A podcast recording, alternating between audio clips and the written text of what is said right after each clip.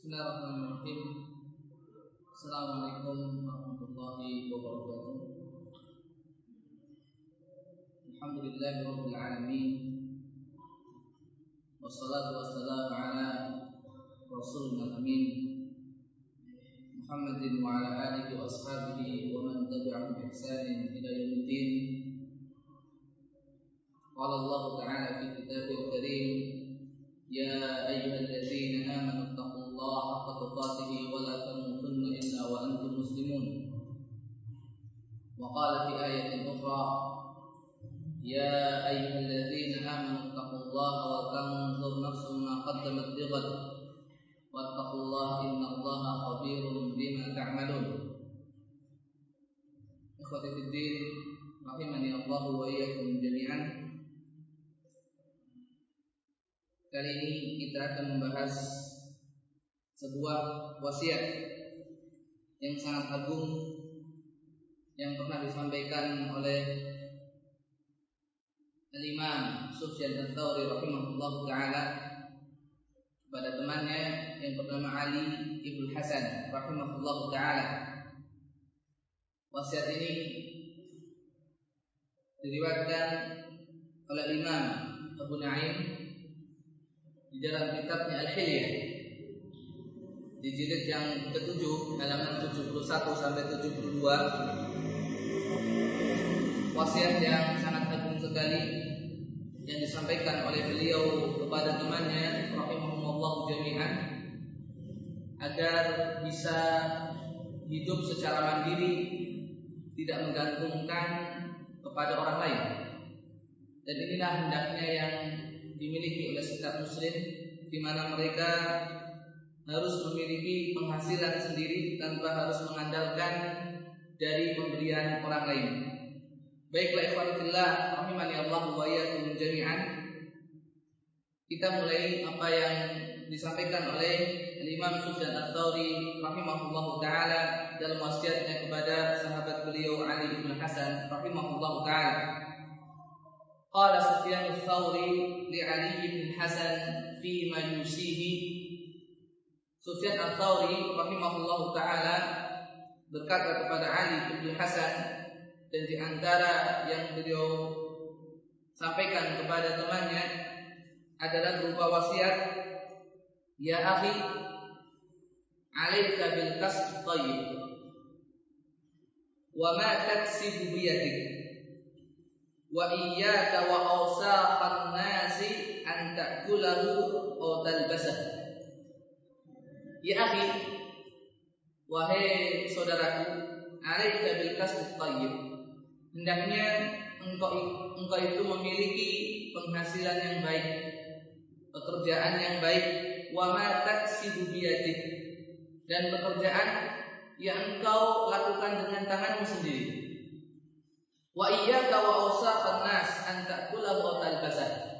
Hindarilah olehmu pemberian orang berupa sedekah ataupun infak. Janganlah engkau makan ataupun engkau pakai. Kenapa? Fa innal ladzi ya'kulu awsaqan nas mathaluhu mathalu illiyatin li rajulin wa suflahu laysa Karena perumpamaan orang yang hanya mengandalkan makanan dan pakaiannya dari pemberian orang lain itu bagaikan seseorang yang berpenampilan baik.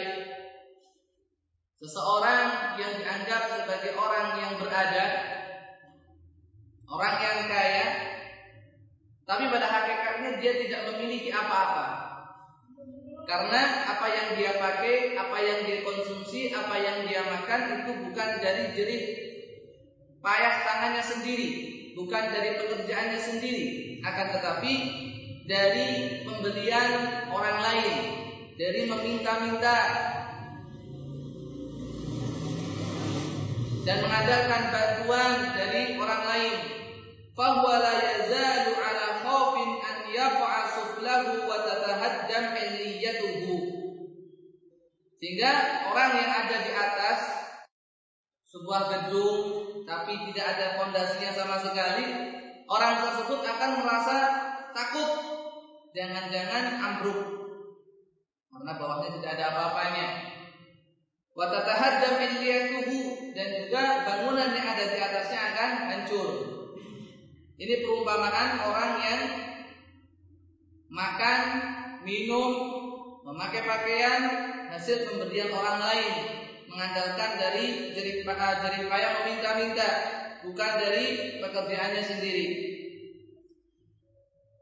Dan dampak yang lain pula adalah dari sikap mengandalkan pemberian orang lain huwa bihawa. Orang yang makan dari hasil pemberian orang lain maka dia akan berbicara sesuai dengan hawa nafsunya. Maksudnya apa? Dia akan berusaha untuk mencari ridho manusia kesenangan orang biar mereka kepada dia sehingga mau memberi bantuan kepadanya. Dia akan mengikuti hawa nafsunya, maka yang mana yang akan mendapatkan keuntungan, yang akan mendatangkan keuntungan, itulah yang akan dia katakan.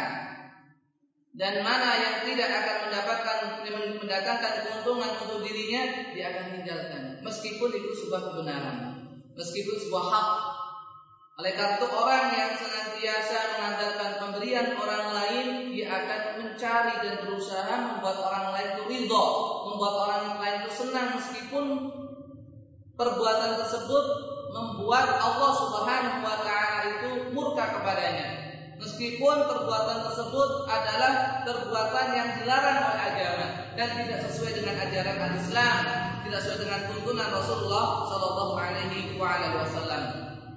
Demikian juga wa yatawadhu lin-nasi makhafata an yumsiku anhu. Dia akan merendahkan dirinya kepada orang lain. Dia akan selalu mengalah kepada orang lain karena khawatir nanti kalau mereka itu tidak mau memberikan bantuan lagi kepadanya, tidak memberikan sodako infaknya lagi kepadanya, dia telah merendahkan dirinya di mata orang lain karena dia telah menempatkan dirinya rendah karena takut kalau seandainya bantuan pemberian itu akan terputus darinya.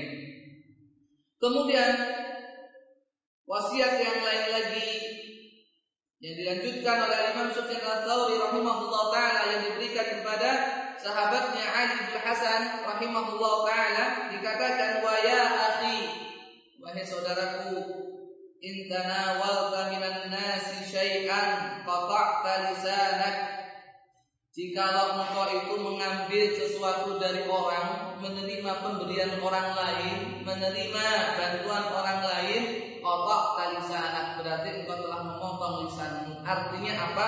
Engkau tidak akan bisa menggunakan lisanmu untuk perkara yang hak.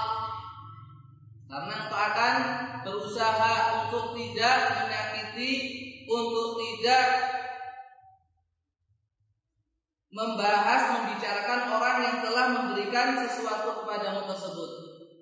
Padahal orang itu mungkin melakukan sebuah kesalahan yang besar sebuah penyimpangan yang fatal. Maka akan diam seribu bahasa tidak bisa memberikan nasihat kepadanya, tidak akan berani untuk mengkritik dan juga memberikan masukan kepadanya. Maksud kotakta di sana. Wa akram tabaqdan nas wa han tabaqdahum. Dengan demikian engkau akan memuliakan sebagian orang dan merendahkan sebagian orang yang lain. Engkau akan memuliakan orang-orang yang suka memberi bantuan kepadamu dan akan merendahkan orang-orang yang tidak pernah memberikan bantuan kepadamu. Jadi itu tergantung pada maslahat duniawi saja.